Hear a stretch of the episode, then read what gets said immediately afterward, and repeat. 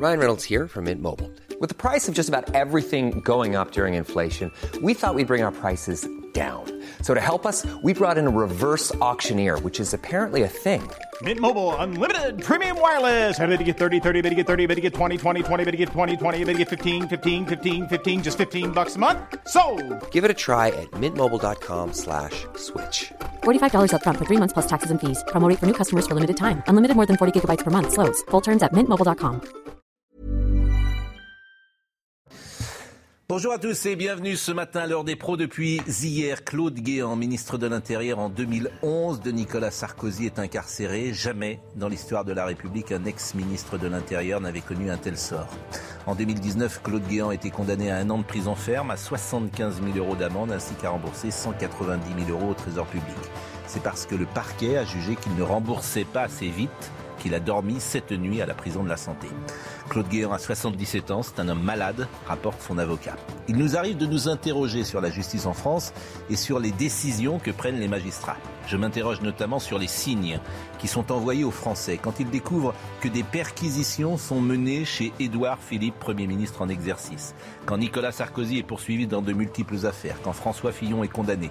Depuis 20 ans, la justice a condamné Jacques Chirac, Nicolas Sarkozy, François Fillon en première instance, Alain Juppé, Édith Cresson, Jérôme Cahuzac, Édouard, Édouard Balladur attend son verdict. Autant d'affaires qui n'ont évidemment rien à voir les unes avec les autres, mais qui jettent le trouble sur la classe politique à un moment où la démocratie est fragilisée. Les magistrats sont-ils enclins à davantage de sévérité quand ils enquêtent sur ou quand ils jugent des hommes politiques C'est une question qu'il faut poser. Je rappelle que sous la Ve République, ils sont une autorité judiciaire, avant ils étaient un pouvoir judiciaire, et c'est un conflit qui date de la Révolution entre les juges et le pouvoir exécutif. Bonjour Monsieur le Ministre. Bonjour. Bonjour Gérald Darmanin, merci d'être avec nous. Merci d'être euh, euh, présent sur ce plateau et de euh, pouvoir échanger avec Charlotte Darnellas, que vous connaissez, Anne Fulda du Figaro et Laurent Geoffrin, C'est ex-Libération. curieux, vous vous plaignez toujours du, du laxisme de la justice, sauf quand c'est des hommes de droite. C'est curieux, ça. Si vous me permettez, c'est Monsieur le ministre qui est invité, parce qu'il parle tout le temps. Laurent Geoffrin parle tout le temps. C'est un problème. Bon, ce qui nous m'intéresse, c'est d'abord de poser les questions les plus simples du monde souvent et d'être en écho avec ce que pense euh, la société française. C'est un vrai pouvoir, c'est un vrai problème. La Euh, société le- française pense que les hommes politiques sont des justiciables comme les autres. Je vous jure, je vous réinviterai demain matin. Vous pourrez vous expliquer plus longuement. Mais pour le moment, c'est Gérald Darmanin. Oui. Bon, d'abord, Claude Guéant, euh, vous l'avez connu, vous avez travaillé avec lui, j'imagine, vous l'avez croisé. Est-ce que euh, vous avez tout simplement un... Quand vous avez appris qu'il était incarcéré, ministre de l'Intérieur, il, est, euh, il était à votre place il y a 10 ans que vous occupez aujourd'hui. Quelle a été votre première réaction? Non, moi je commente évidemment pas ni des enquêtes judiciaires, ni des décisions de justice, encore moins des applications de peine. Voilà, donc euh, ensuite, moi j'ai pas eu euh, à connaître Claude Guéant. Tous ceux qui le connaissent au ministère de l'Intérieur, en tout cas, c'est le commentaire qui m'a été fait qu'en tant, en tant que préfet, que secrétaire général de l'Élysée, que ministre de l'Intérieur, considérait que c'était un homme qui servait l'État avec honneur et dignité. Ensuite, ce qu'il a fait ensuite, pour lequel il a été condamné, j'ai aucun commentaire à faire. Voilà, et donc. euh, Mais parfois, comme M. Geoffrin, je considère que les hommes et les femmes politiques sont des justiciables comme les autres. La difficulté peut-être de l'homme et de la femme politique, c'est que dès qu'il lui arrive quelque chose, il fait la une des journaux, ce qui n'est pas le cas de tous les autres. Oui, mais certains disent, et moi je me fais l'écho de ce que j'entends, c'est des réponses pénales à deux vitesses. Vous avez un homme de 70 ans qui est incarcéré, qui avait commencé d'ailleurs à, rembourser, et certains peuvent se dire c'est disproportionné, d'autant que dans d'autres cas, certains dealers, pourquoi pas, certaines, euh, euh, vo- j'allais dire voyous, sont euh, laissés en, liberté. C'est ce que je peux entendre. Mais d'abord, euh, je ne pense pas que certains dealers sont laissés en liberté lorsque les preuves euh, sont là, que la police ait fait son travail et que la justice euh, les juge. Notre travail d'ailleurs au ministère de l'Intérieur, c'est de donner les moyens aux policiers, d'avoir les moyens physiques et techniques, de démontrer, malgré la bonne qualité des avocats d'en face, que cette personne est coupable. Et je constate dans les affaires que j'ai eu à connaître que lorsque la police fait bien son travail et qu'elle a les moyens de montrer que cette personne est coupable, cette personne est condamnée. Donc je ne suis pas sûr qu'il y ait une, justice à deux vitesses, comme vous dites. Et en démocratie, même si cela peut évidemment être contraire à, certaines réflexes, à certains réflexes, certaines pulsions, je ne pense pas qu'il soit de bon ton que les hommes politiques, surtout en exercice, commentent les décisions de justice qui est indépendante. Pour conclure sur ce premier chapitre, euh, justice et magistrat et euh, pouvoir politique, je ne sais pas si vous avez euh, un commentaire à faire. C'est vrai que c'est un sujet qui date de la Révolution française. Je disais tout à l'heure, c'était un pouvoir judiciaire sous la quatrième République. C'est euh, une autorité aujourd'hui. Les juges parfois veulent peser euh, sur euh, la vie politique. Est-ce que vous partagez euh, ce sentiment que les hommes politiques aujourd'hui sont poursuivis par les juges d'une manière injuste ou pas? Bah, il faut, faut- Regardez le dossier. Ah, mais justement, euh, le dossier, parler. on l'a. Mm. Non, non, je voulais juste dire qu'il faut évidemment répéter que, tous les, que les hommes politiques doivent être, ce que disait Laurent Geoffrin, c'est des justiciables comme les autres. Néanmoins, on a l'impression que concernant certains, il peut y avoir des, euh, des parties de billard à plusieurs bandes, quoi, des, des formes de, de règlement de compte. Donc euh, c'est là qu'on est un petit peu mal à l'aise. Oui, le- tous- les gens qui constituaient la justice et la police et, les- et la, vie politique sont des hommes, donc ils sont faillibles. Ça, on, sera tous d'accord là-dessus. Mais là, il faut quand même expliquer ce qui se passe avec Claude Guéant. Il y a deux choses différentes, je pense, dans cette conversation. D'une part, il a été condamné parce qu'à l'époque où il était directeur de cabinet de Nicolas Sarkozy, qui était ministre, il a utilisé euh, ce qu'ils appellent les frais d'enquête de la police. Donc cet argent qui sert, notamment argent liquide, hein, qui sert à financer les enquêtes de la police et qu'il en a pris une partie pour faire des ajouts de salaire à lui-même et à ses collaborateurs. Donc le délit, il est quand même pas, c'est pas rien. C'est pas rien, surtout que ça a eu des grosses conséquences dans la manière dont sont financées notamment les enquêtes de police. C'est pas rien. Maintenant, des années plus tard, en effet, la vraie interrogation, c'est que le- les, les avocats de Claude Guéant aujourd'hui disent la justice lui a révoqué une partie du sursis de Claude Guéant parce qu'il ne remboursait pas assez vite. Et les avocats disent il n'a pas les moyens aujourd'hui de rembourser assez vite. Il a vendu quelques biens immobiliers et là, il peut y avoir une Il n'a rien vendu interrogation. d'ailleurs, ils ont été saisis. hein. Enfin, c'est ça, mais enfin, je veux dire, du coup, il, a- il y a- il a récupéré une partie de l'argent, mais tout n'est pas payé. Donc il y a deux choses différentes. Le délit qui n'est pas rien, et il est normal que la justice ait poursuivi ce délit, il est normal que la justice ait condamné. Maintenant, l'application de la peine, c'est toujours, vous savez, ça. on Non, mais moi, c'est la prison qui m'avait fait, entre guillemets, tiquer euh, pour les raisons que j'ai dites euh, tout à l'heure. C'est un homme qui a 77 ans, qui est malade, et le signe que Oui, tu envoies pour- à l'opinion publique, c'est tout. C'était ça ma, réflexion. Cette question-là peut avorter une discussion. Bon, deuxième, deuxième sujet qui peut m'intéresser. Euh, j'ai appelé beaucoup de policiers. Et oui, euh, et euh, je leur ai dit, si vous aviez le ministre en face de vous, qu'est-ce que vous lui diriez ce matin? Et qu'est-ce qu'ils m'ont dit? Ils m'ont dit, pêle-mêle, ils m'ont dit, on n'a aucune reconnaissance. C'est l'enfer. En fait, on est vraiment, on n'a aucune reconnaissance. Ce qu'ils m'ont dit également, c'est, on est pris pour cible en permanence et il n'y a pas de réponse pénale. Alors, j'ai un exemple, c'est cette affaire de Montrouge. Un homme qui avait menacé des policiers avec deux couteaux à Montrouge, ça s'est passé le 20 octobre 2021. Donc c'est tout récent. Il a écopé d'une peine de trois mois de prison avec sursis pour port d'armes prohibé de catégorie D et il a été relaxé concernant les faits de menaces envers les forces euh, de l'ordre. Je crois qu'on est, va voir cette image. Elle avait beaucoup frappé cette image. Voilà, c'est euh, c'est celle-ci. Donc l'homme a été jugé en comparution immédiate au tribunal correctionnel de Nanterre. Le prévenu a donc été euh, relaxé. C'était un homme de nationalité euh, bangladaise, débouté de l'asile et armé de deux couteaux. Il se présente afin de demander un logement devant les locaux de l'Office français de l'immigration et de l'intégration. Ça se passe à Montrouge. Il essuie un refus, il est en colère, il revient armé de deux couteaux et il s'en était pris à cet ag- agent. Donc ça, c'est un cas très très concret. Et euh, les policiers, effectivement, on a vu ce qui s'est passé dans un train transilien une fois, ils sont menacés en dehors aujourd'hui de l'exercice de leur vie professionnelle et ils se disent, alors, Gérald Darmanin, il n'y est pour rien, mais il n'y a pas de réponse pénale. Vous avez dit beaucoup de choses dans votre introduction. Euh, bon, d'abord, les, policiers et les gendarmes font un travail extrêmement difficile depuis quasiment que la police et la gendarmerie existent. Il faut toujours pouvoir les encourager. Bien sûr, euh, la force doit être utilisée de manière déontologique et encadrée, parce que nous sommes la République, mais il faut toujours les encourager. Et moi, je suis toujours celui qui encourage, je crois que ça se voit, les policiers et les gendarmes.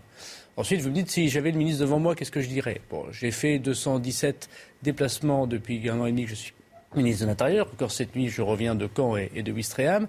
Je travaille tous les jours avec les policiers et les gendarmes. J'ai été maire d'une ville euh, qu'on peut qualifier de difficile et je connais le travail de la police euh, et de la gendarmerie pour être, euh, si j'ose dire, issu de ces quartiers. Et je veux dire, encore une fois, que je peux comprendre le sentiment parfois de désespoir, parfois de découragement devant les difficultés de la société. Ce qui me permet de dire d'ailleurs rapidement que les policiers et les gendarmes, c'est des urgentistes. Ils arrivent toujours quand ça va mal.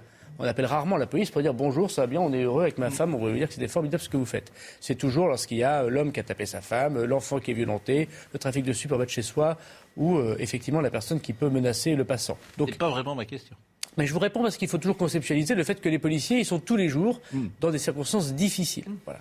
Et donc on essaie de les aider. Mais dans le cas précis que vous évoquez, on peut toujours prendre des, des, des cas. Et il a été menacé. C'est-à-dire que le policier Oui, a été menacé, il n'y a pas de réponse. Alors en l'occurrence, vous, si vous n'avez pas montré toute la vidéo, mais les policiers ensuite arrivent, ils descendent de leur véhicule, ils arrivent, ils essayent de l'appréhender, il ne veut pas poser son couteau et il tire notamment taser. de- de- du taser. Voilà. Mais il y a Euh, pas- là, il a oui, mais je crois que ce que vous pourriez c'est dire, intéressant comme cas. ce qui est intéressant, c'est que je crois que la justice a considéré que cet homme était fou aussi. Vous ne le dites pas, et en France, on ne juge pas les fous. voilà. Ah bah, Moi, Donc, j'ai euh, pas, euh, je crois pas. si, je, je- il me semble que dans ce cas précis, je ne sais pas que vous m'en parleriez, cette personne était considérée euh, comme n'ayant pas toutes ses facultés mentales. Et on n'envoie pas en prison les gens qui n'ont pas leurs facultés mentales. Ce qui d'ailleurs, et d'ailleurs je rappelle qu'il a été dé- débouté en effet du droit d'asile et qu'on est dans les locaux de l'OFI de la région Mais parisienne. non, parce qu'il a écopé d'une même- peine de trois mois de prison avec sursis. Dans le même temps. Non, non, je suis pas. Bah, Pardonnez-moi, il ne a écopé pas. d'une peine de trois. Mais, Je ne me rappelle plus de ce cas précis, mais, Mais- en l'occurrence, il me semblait qu'il y avait une justification pour laquelle cette personne n'a pas été. euh, mais il a été relaxé parce que les faits de menace n'ont pas été retenus envers les forces de l'ordre. Encore une fois, je veux- C'est-à-dire qu'autrement, il aurait Ah, été complètement mis de côté. Monsieur Pro, Monsieur Oui. Pro, vous pouvez me faire toute la journée sur le. le- le- Oui, mais c'est intéressant, Oui, mais regardez, il y a d'autres faits qui sont très intéressants aussi. Vous m'avez sur CNews matin, midi soir parlé des Dalton. Oui. Et les Dalton le matin, les Dalton on le va midi, parler, le soir. On a des débats euh, sur CNews à n'en plus finir sur les Dalton. Mm. Qu'est-ce qu'on fait contre les Dalton? Bon, il se trouve que les Dalton ont fait des choses. C'est d'ailleurs marrant que vous ne parliez pas de ce sujet-là. Mais je vais en parler tout de suite après. Qu'en quatre mois, il y a eu sept enquêtes judiciaires ouvertes. Oui. Et il y a eu neuf interpellations de la part des services de police. Et il y a déjà eu six Eh condamnations. bien, tant mieux. Alors que c'est un fait, ce sont des faits divers qui datent d'il y a quelques semaines, quelques mois. Voilà. La justice a été vite, la police n'a pas failli. Et Donc, pour conclure, vous trouvez que la réponse pénale est à la hauteur? Non, mais ce qu'il faut évidemment, ce qu'il faut évidemment, c'est deux choses pour qu'on soit plus efficace encore. Parce que moi, je suis comme monsieur et madame tout le monde. Euh, je, je peux m'énerver parfois devant tel ou tel euh, constat médiatique. Voilà. Mais une fois qu'on a fait ce réflexe, regardons le- la chose plus en profondeur. D'abord, il faut qu'on donne aux policiers et aux gendarmes des moyens plus forts d'intervenir. Et une fois qu'ils sont intervenus, de pouvoir montrer les preuves à la justice. Il faut des bonnes enquêtes judiciaires. Les policiers ne sont pas assez formés. Les policiers, il n'y a pas assez d'officiers de police judiciaire, des OPJ pour faire des enquêtes. Il n'y a pas assez d'images ou de technologies qui nous aident à démontrer que ces personnes est bien le, le responsable de cette situation. Et puis il y a le deuxième sujet, il faut que la justice ait plus de moyens. C'est l'un des problèmes. 250 000 Qu'elle ait plus de moyens, mais peut-être qu'elle prenne des bonnes décisions mais surtout. Mais, Le sujet n'est pas tellement le, le quantum de peine que l'on donne. Le sujet, c'est la rapidité de la peine. Moi, j'ai connu à Tourcoing, lorsque j'étais maire, des gamins de 16-17 ans qui trafiquaient des stupes en bas des immeubles ou qui avaient insulté un policier. Voilà, c'est pas bien et il faut qu'ils soient condamnés. Ils ont parfois attendu leur condamnation deux ans, trois ans après les faits. Ils avaient, ils avaient 19-20 ans, nous sommes d'accord. ils ils avaient trouvé un boulot. Peut-être que certains d'entre eux étaient tombés dans la délinquance plus grave. Et ça, c'est la faute de la justice et de la police de ne pas avoir répondu plus vite. Il y en a qui ont retrouvé aussi une vie normale. Ils se sont mariés, ils ont trouvé un boulot. Et on leur rappelait leur condamnation. Donc le but, c'est pas qu'ils aient trois ans de prison ferme pour avoir insulté un policier il y a trois ans. Le but, c'est qu'ils prennent des travaux d'intérêt généraux Nous sommes d'accord. ou, ou une, prise- une peine de prison plus petite, mais six mois après. Donc, Les Dalton. Et ça, c'est les moyens de la justice. Les Dalton qui se pas le laxisme de la voilà, justice. les Dalton qui se fichent de la police, qui se fichent de la société. Effectivement, c'est une image très forte parce qu'elle est à la fois. euh, c'est- pas la- l'affaire la, plus grave de France, bien sûr. Sinon, qu'elle met quand même en danger. Euh, des euh, automobilistes qui sont en train de conduire, euh, qu'elle donne une image de, de, de, de moquerie, d'insulte qui est fait aux forces de l'ordre, etc. Alors là, vous avez raison, des peines de prison allant de 6 mois avec sursis probatoire à 6 mois ferme ont été prononcées. Six mois ferme. C'est-à-dire que quelqu'un qui fait ça dans les rues, il a que six mois ferme. Moi, c'est un commentaire personnel hein, que je fais. Il va être sorti au bout de trois mois, ça va pas changer sa vie. Je pense qu'il faudrait, euh, faudrait être. Vous- Excusez-moi, vous dites n'importe quoi parce qu'on a mis fin, on a mis fin aux remise de peine automatique. Oui. C'est le garde Bon. des Sceaux qui l'a porté. Alors, je, je- effectivement, euh, je, je, je- non, mais j'enlève c'est cette la- phrase. C'est la loi de la République. Oui. de- elle a été, le texte a été voté. Mais vous voyez, par exemple, oui, mais- je mais- trouve que c'est mais pas dissuasif en fait. Ce qui est très intéressant. Je trouve que c'est pas dissuasif, mais ça, c'est mon humble Mais avis. Monsieur Pro, heureusement que je suis venu sur CNews pour vous parler des condamnations judiciaires parce que j'ai bien regardé CNews depuis euh, que j'ai vu matin, midi et soir, encore une fois, les images tout à fait scandaleuses Oui. et qui m'ont moi aussi révolté. J'ai appelé le préfet, j'ai demandé des opérations de police. Ces personnes ont été interpellées. Oui. Pour un certain nombre d'entre elles, elles ont été condamnées à des peines plus lourdes parce que par ailleurs, il y a eu trafic de stupes. C'est pas le cas de la personne que vous avez évoquée. Et heureusement que je suis là trois mois après pour que vous reparliez des condamnations quand même. Parce que quelqu'un qui regarde votre télévision, Oui. c'est bien normal, il se dit, bah, en fait, il y a que des faits divers et personne n'agit jamais. Non, j'en parle jamais des faits divers en bas, ce Bah, matin. les Dalton, ce sont des faits divers. Oui, mais j'en parle Voilà. très très peu. Moi, je trouve Non, que c'est pas assez dissuasif. Que Ah ben ça c'est votre jugement. Ah oui, c'est le mien. Je suis d'accord avec vous, c'est Vous mon êtes d'accord que jugement. bah, passez le concours de l'école de la magistrature et puis je pense que Oula. c'est très heureux, très heureux de vous, de vous avoir. Je vous Chaque- donne mon chacun jugement. son- Je trouve que quelqu'un qui fait ça, qui se, qui- Je d'abord. comprends, je comprends. je trouve que Je quelqu'un, comprends votre je jugement. trouve que quelqu'un qui fait ça, Je comprends. je trouve quelqu'un qui fait ça, qui se moque de la République, qui met en danger de ça, je trouve que c'est pas dissuasif. Je comprends votre jugement, mais avouez qu'il y, a eu- il y a eu des réponses judiciaires. Mais moi, nous a alourdi les peines justement sur les rodeux urbains. Le texte a été voté hier. Ah, bah vous voyez, que donc vous n'avez pas tout à fait tort, Mais puisque en- vous avez alourdi les peines. Mais la différence, Monsieur Pro, entre vous et moi, c'est que moi, je commande pas, j'essaye d'agir. Et si je fais de la politique, c'est que je pense qu'il faut améliorer les choses. Pas ministre de l'Intérieur. ben, Mais pas, comprenez, voilà. quand même, comprenez quand même Heureusement, ouais. que ce que je dis n'est pas complètement idiot, puisque vous avez alourdi vous-même les peines. Donc vous l'avez bien compris que ce n'était pas assez monsieur- dissuasif. Monsieur Pro, ce que je vous dis, c'est que lorsque nous présentons médiatiquement, et c'est bien normal, c'est le rôle des médias, des faits inacceptables, comme le cas des Dalton, je mets des guillemets, il y a des réponses policières et il y a des réponses de la justice. Je m'étonne et je, je- je m'inquiète un peu que nous- on, on ne puisse pas donner le même temps d'antenne aux réponses policières et de la justice, quitte à dire effectivement que vous considérez personnellement que ce n'est pas assez.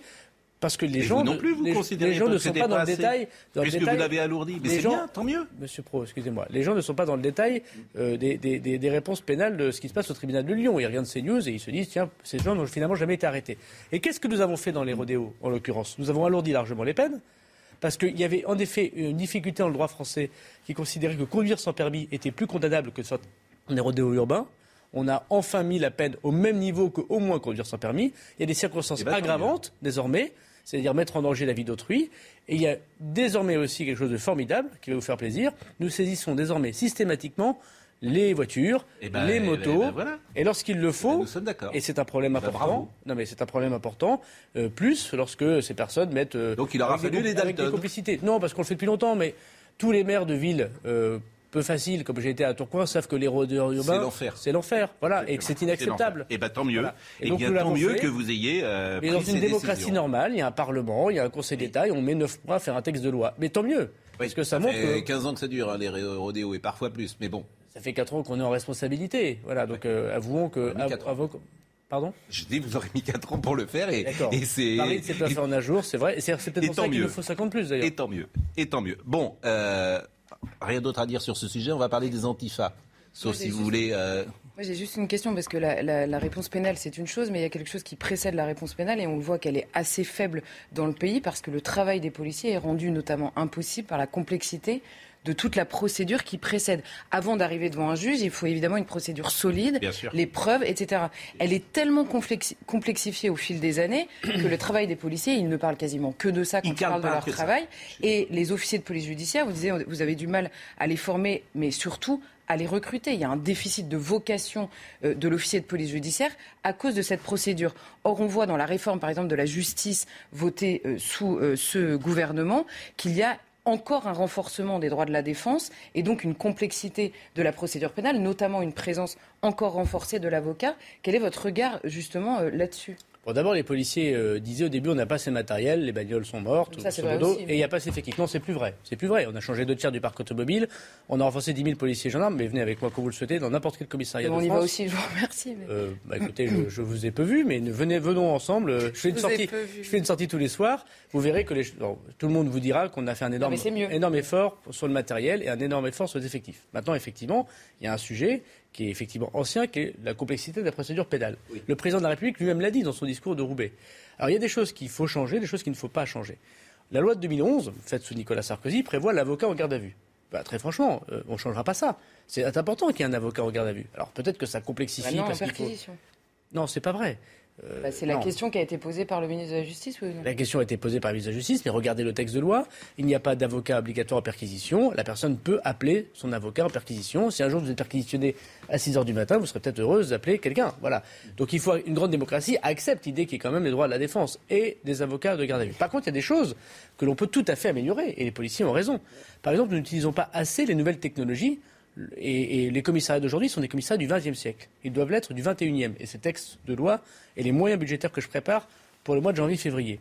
Quand vous allez désormais dans un commissariat et que vous avez une audition, que vous soyez victime ou que vous soyez mis en cause, euh, tout le monde tape à l'ordinateur. N'importe qui désormais, lorsqu'il parle à son téléphone, a la retranscription automatique. Vous voyez, ça, ça ne touche en rien les droits de la défense, mais ça va beaucoup plus vite. Le policier n'est plus obligé demain de taper l'audition, il gagne énormément de temps.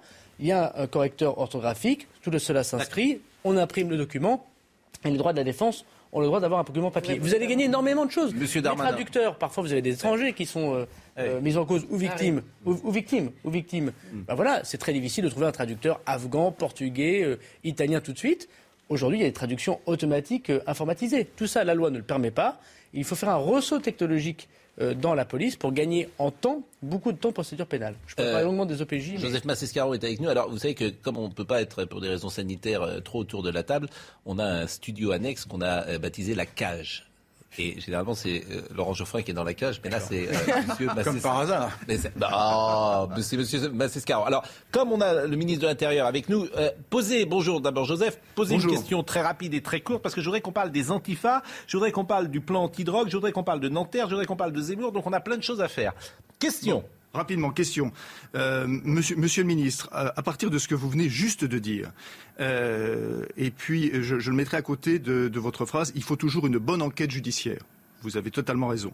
Comment les policiers peuvent toujours mener une bonne enquête judiciaire quand ils sont emprisonnés dans un formalisme administratif, formalisme administratif qui est dû justement au fait qu'ils veulent, pardonnez-moi, se protéger par rapport aux juges qui pourraient annuler leur procédure. Alors Comment ça, c'est une question fondamentale, parce que je vous disais que j'ai parlé à beaucoup de policiers avant de vous interroger ce matin.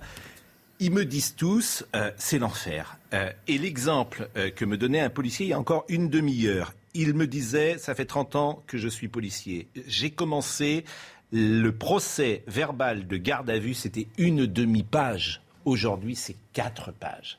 Donc là, j'ai envie de dire, et c'est dans plein d'autres domaines d'ailleurs en France, j'ai- envie de dire, le politique aujourd'hui, je ne sais même pas s'il peut faire des choses, s'il peut arriver à, fa- à faire bouger les choses. Tellement nous avons ce formalisme administratif dans tous les domaines d'ailleurs. Encore une fois, pour répondre à vos, questions euh, tous les deux, il y a 30 ans, tout n'était pas forcément bien. Il n'y avait pas l'avocat lorsque vous étiez en garde à vue, il n'y avait pas le médecin. Aujourd'hui, il y a un acte pour le médecin, ça fait une page supplémentaire quand le médecin vient constater si la personne a besoin d'un médecin, et il y a l'avocat à constater. Donc oui, il y a deux pages de plus. Mais avouez que c'est quand même mieux si demain vous êtes en garde à vue, ça peut arriver, je crois, absolument à tout le monde. Je ne vous le souhaite évidemment pas. Et la garde à vue, c'est pas une mise en accusation, c'est le fait d'être gardé à vue pour faire une enquête. Il y a ces deux actes. Ça, c'est le premier point. Deuxièmement, euh, il faut plus de formation pour les policiers. Nous allons former désormais tous les policiers et les gendarmes qui rentrent en école de police à partir de l'année prochaine. On fait quatre mois de plus de formation. Un policier, c'est huit mois de formation, c'est pas assez. Désormais, ce sera un an. Et dans ces quatre mois, ils passeront tous la qualification d'OPJ. Ce qui fait que le policier ne fera pas sa qualification d'officier de police judiciaire une fois qu'il est sorti d'école et qu'il commence à travailler et qu'il doit sortir de la voie publique pour passer ses concours. Il le fera pendant l'école. Donc il sera Est-ce que aidé. c'est suffisant ça- bah, enfin, Attendez, je, je- poids a- de l'administration. Alors, non, mais d'abord, un, ah, mais le, le policier, le policier est aussi un juriste et il doit connaître le droit. Et donc, il ne le connaît pas assez sans doute parce qu'on ne lui enseigne pas assez. Et donc, euh, c'est huit mois plus quatre mois, c'est un an. Et c'est très bien que les policiers soient mieux formés. Troisièmement, je pense que ce qui est très important, c'est de leur alléger des tâches qu'on pourrait qualifier d'indues. Bon. Et donc, on va faire une grande réforme dans la police nationale gendarmerie. On va créer des greffiers. Le policier, contrairement au magistrat, il fait tout de A à Z. Y compris l'appel à l'avocat, y compris l'appel euh, au médecin, y compris apporter le verre d'eau, y compris euh, l'appel à la famille. Et ça, ce n'est pas des actes qui nécessitent un policier en armes qui a été formé. Et donc, nous allons faire comme les magistrats avaient jadis fait, c'est-à-dire des greffiers qui aident euh, les magistrats, qui aideront en l'occurrence les policiers, des greffiers de police, à faire tous les actes d'enquête qui ne demandent pas un travail d'enquête très poussé.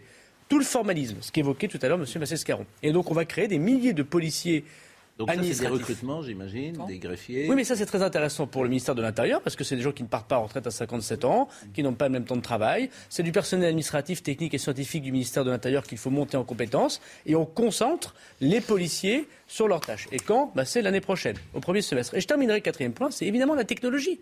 Je veux redire que nous sommes malheureusement dans des commissariats du XXe siècle. J'ai fait l'impôt à la source.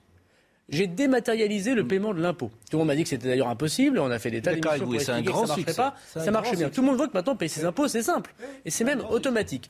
Je suis, j'essaye de faire au ministère de l'Intérieur ce que j'ai fait à Bercy, c'est-à-dire de les faire rentrer dans une technologie du 21e siècle. Ça, il faut changer les textes de loi, il faut travailler avec des start-up qui sont capables de comprendre le problème des policiers, il faut mettre de l'argent, ce que nous faisons.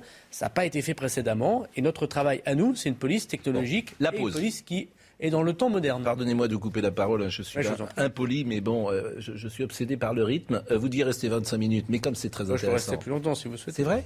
Vous pouvez rester toute la journée. Allô, Présidente. La journée. Si vous voulez, vous pouvez rester toute la journée avec nous. Euh, je, donnerai, euh, la, je donnerai la parole à, à Laurent Geoffrin. Oh, Les antifas, ça m'intéresse, évidemment. oui. Après, bah, tout de suite après la pause. Hein, Les antifas, euh, ça nous intéresse. La drogue, ça nous intéresse. Les catholiques menacés à Nanterre, ça nous intéresse.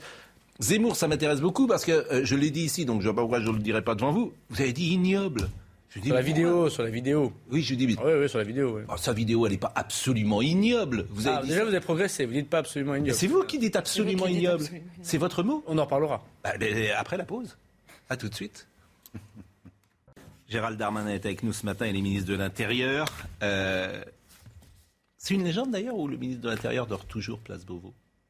Euh, je pense que la nécessité euh, fait qu'on dort tous place Beauvau. C'est dur.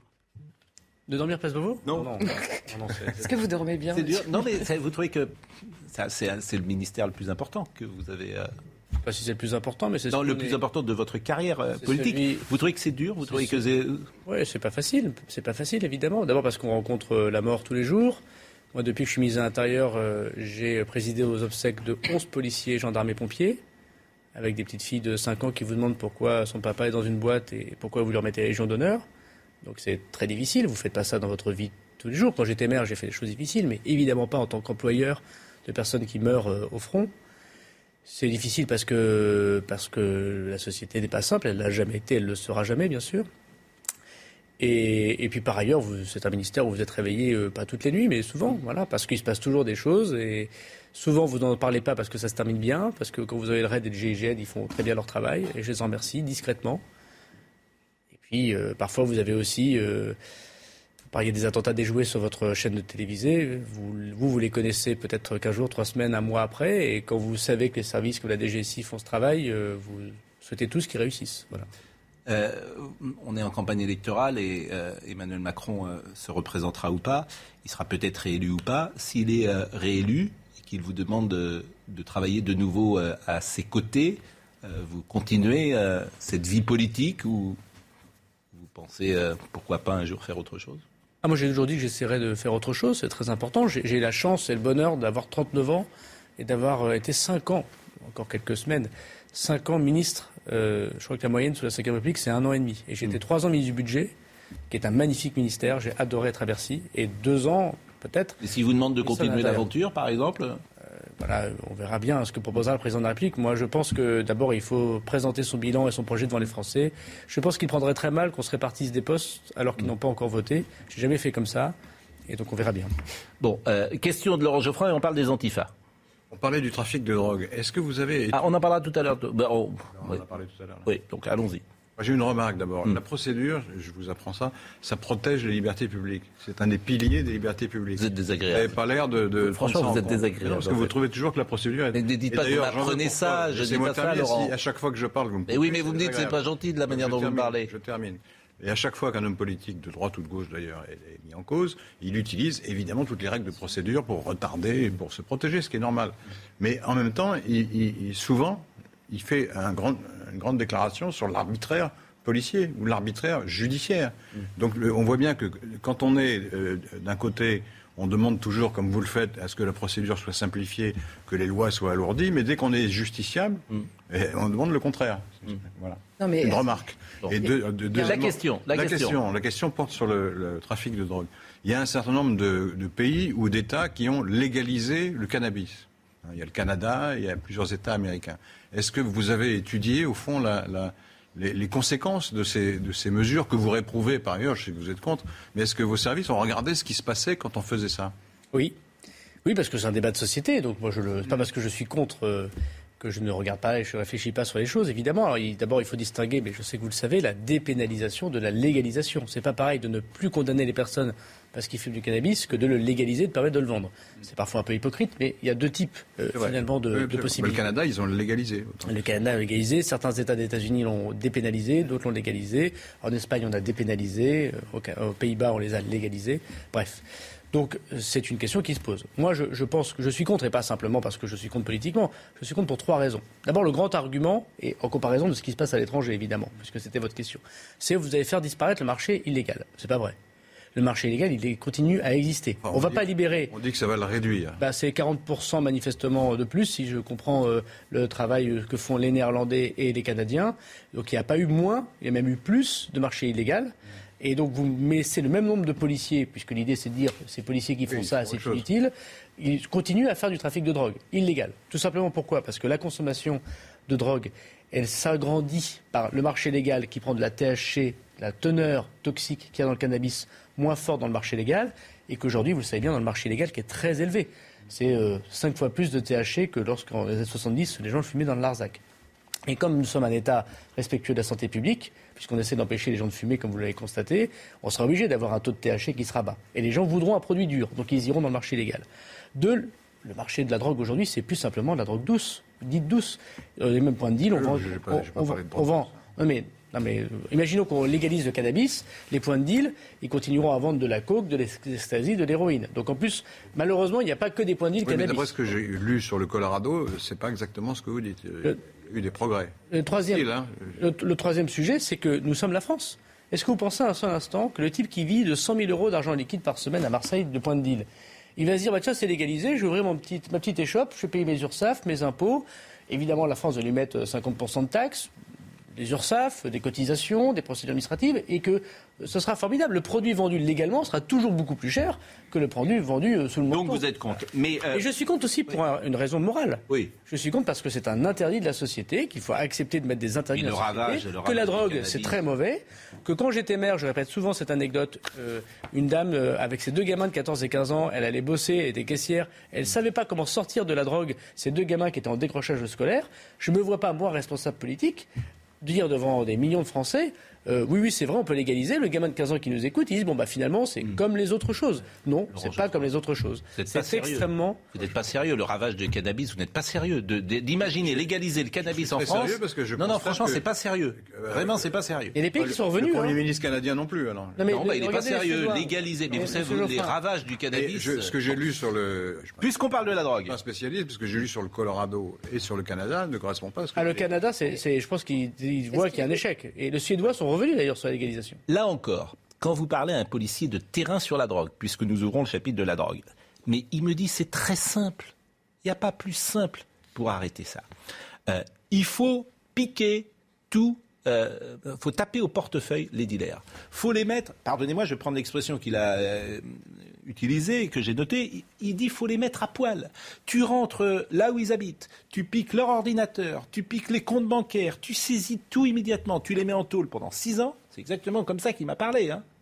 Et c'est pas aux policiers de prononcer les peines de justice. C'est un des problèmes. Euh, que- je dis pas que la Je, je- frustration je n'existe traduis, pas, mais- je traduis euh, comment dire, hein, une parole de quelqu'un sur le terrain qui me dit on a répertorié tous les points de deal. Visiblement, ça, c'est le job que vous avez fait qui est très important. Il me dit c'est très bien. Tous les points de deal sont connus en France aujourd'hui. D'accord. Mais une fois que tu as ça, faut aller euh, maintenant euh, les taper au Alors, portefeuille. Et puis, mais, mais il ajoute les saisies, c'est impossible, euh, c'est très long, c'est compliqué, etc. Mais Donc, d'un côté, il dit c'est facile, mais c'est toujours pareil, Non, on n'y arrive pas. Il y a du vrai, il y a du vrai dans ce que dit le policier, mais tout n'est pas vrai évidemment. D'abord, on a effectivement pris le choix, d'un choix de transparence, de dire euh, voilà, on va regarder tous les points de deal. Oui. Et désormais, dans combien, toutes les d'ailleurs? bagnoles, il y en a à peu- il y en avait à peu près 4000 dans toute la 4000 France. points de deal en France. Voilà. Et on en a 400, 396 de moins depuis 9 mois. Parce que pourquoi on a fait 5500 opérations de police Tous ces points de deal ont été visités. Je prends l'exemple de Marseille. Mm. Toutes les deux heures, les CRS attaquent des points de deal. Et ce qui nous fait aujourd'hui, vous l'avez vu les chiffres, plus de 20% de saisies et plus de 50% de gens interpellés, interpellés dans le cas de trafic. Donc ça marche. Et ça marche bien. Il faut évidemment qu'on continue. Voilà. Bon, mais la L'une des- stratégie de l'une des difficultés, l'une des difficultés de ce que dit ce policier, c'est il faut arriver, il faut saisir. Oui, alors, pour ça il faut être, faut être OPJ. Donc il faut qu'on mette dans toutes les équipes de BAC, dans toutes les équipes de police, au moins un OPJ dans la brigade pour pouvoir rentrer chez quelqu'un. Si euh, le chien anti-stup sent qu'il y a des stupes dans une maison, bah, il y a un droit en France. Il faut être officier de police judiciaire sous l'autorité d'un magistrat pour rentrer dans une maison. C'est normal, on rentre pas chez vous mais- n'importe comment. Donc il faut, ça rejoint le travail qu'on a fait. Il faut mettre des, pas- des, des- des OPJ dans toutes les équipes. Ce qu'on est en train de faire. Mais ça met du temps de former un OPJ, bien évidemment.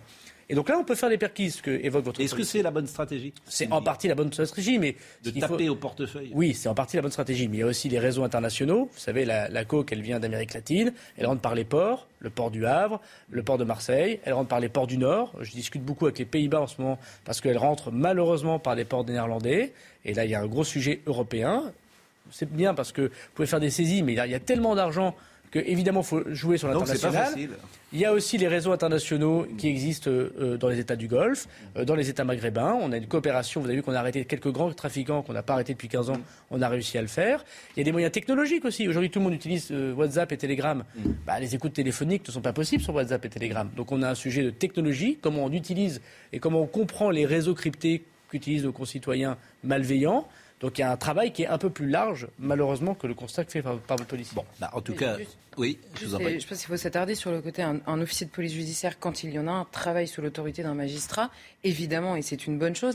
Mais dans le détail, c'est encore énormément d'administratifs pour Ouais. avoir. Il faut pas que les gens s'imaginent que quand on rentre, de- euh, on arrive devant un appartement, ça sent la drogue, on peut rentrer Ah, si, si. et que le Ah, bah, policier. si. Non mais C'est- ce. Vous, Après, savez, vous savez très bien qu'il faut l'autorisation. Non, Vous savez non, très non, bien que c'est beaucoup qu'il faut expliquer tout ce qu'on est en train de faire pour poser une balise. Un policier ne décide pas tout seul de poser une balise Ça- ou mettre quelqu'un ou d'écouter quelqu'un pour interrompre euh, un trafic. Bon, non, mais attendez, il y a deux choses. Il y a poser une balise, c'est-à-dire suivre en GPS une voiture. C'est évidemment qu'il y a une enquête judiciaire. Et c'est normal. Bien vous c'est normal. pas apprendre que vous avez une balise alors Mais qu'il n'y a pas arrêtez avec cet exemple. Non, mais- Et c'est la Ah, même si. chose avec Laurent C'est- Geoffrin. Il faut c'est- préciser c'est une question, chose quand même. C'est une question de liberté À publique. chaque... Non mais voilà, Voilà, bon. c'est une question de liberté publique. Il faut On comprendre que quelque c'est chose. même important, la liberté publique. C'est pas la question. Simplement, vous savez peu très bien que les curseurs C'est sont la les curseurs sont déplacés en permanence. Vous n'allez pas me dire qu'il y a cinq ans, on vivait dans une dictature où les libertés publiques n'existaient Il pas. y a cinq ans, on déposait Or, pas de balise le sans cur- l'avis du magistrat. Je sais bien, mais Bon. vous savez que ça se complexifie en permanence. La reconduite d'une balise, par exemple, redemande beaucoup de papier. Mais- Et j'insiste simplement sur une chose. Quand on parle en permanence des droits de la défense et de la nécessité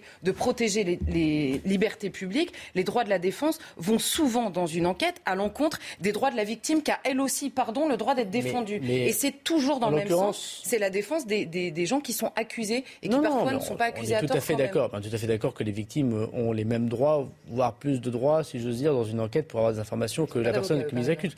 Et Pas pourrait- automatiquement.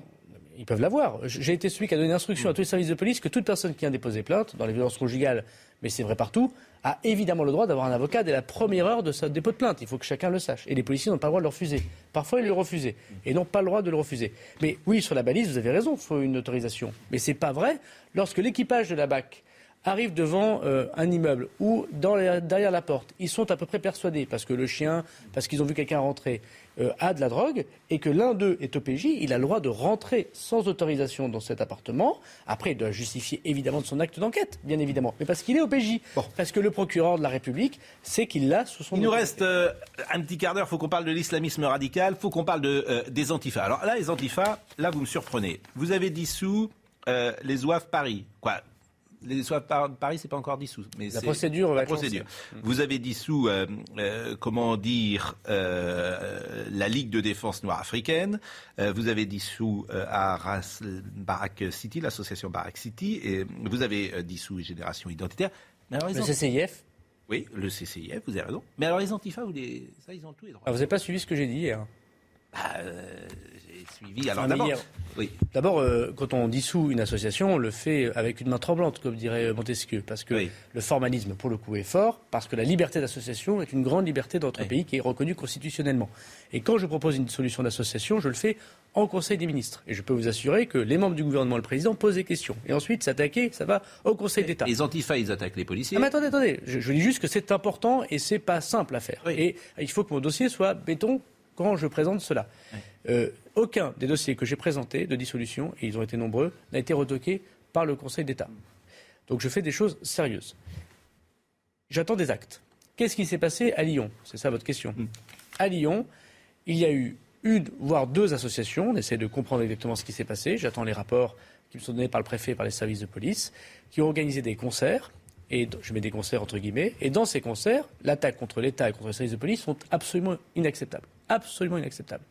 Et donc, d'abord, il faut savoir si c'est des groupements de faits, ce qu'est le cas des OAV, ou est-ce que c'est une association, en l'occurrence. C'est plus groupement de faits, a priori. Bah, c'est ça qui est compliqué avec les mais, mais, on peut dissoudre une ligue, on peut dissoudre une ligue, un groupement de faits, vous savez, euh, c'est ce que je fais.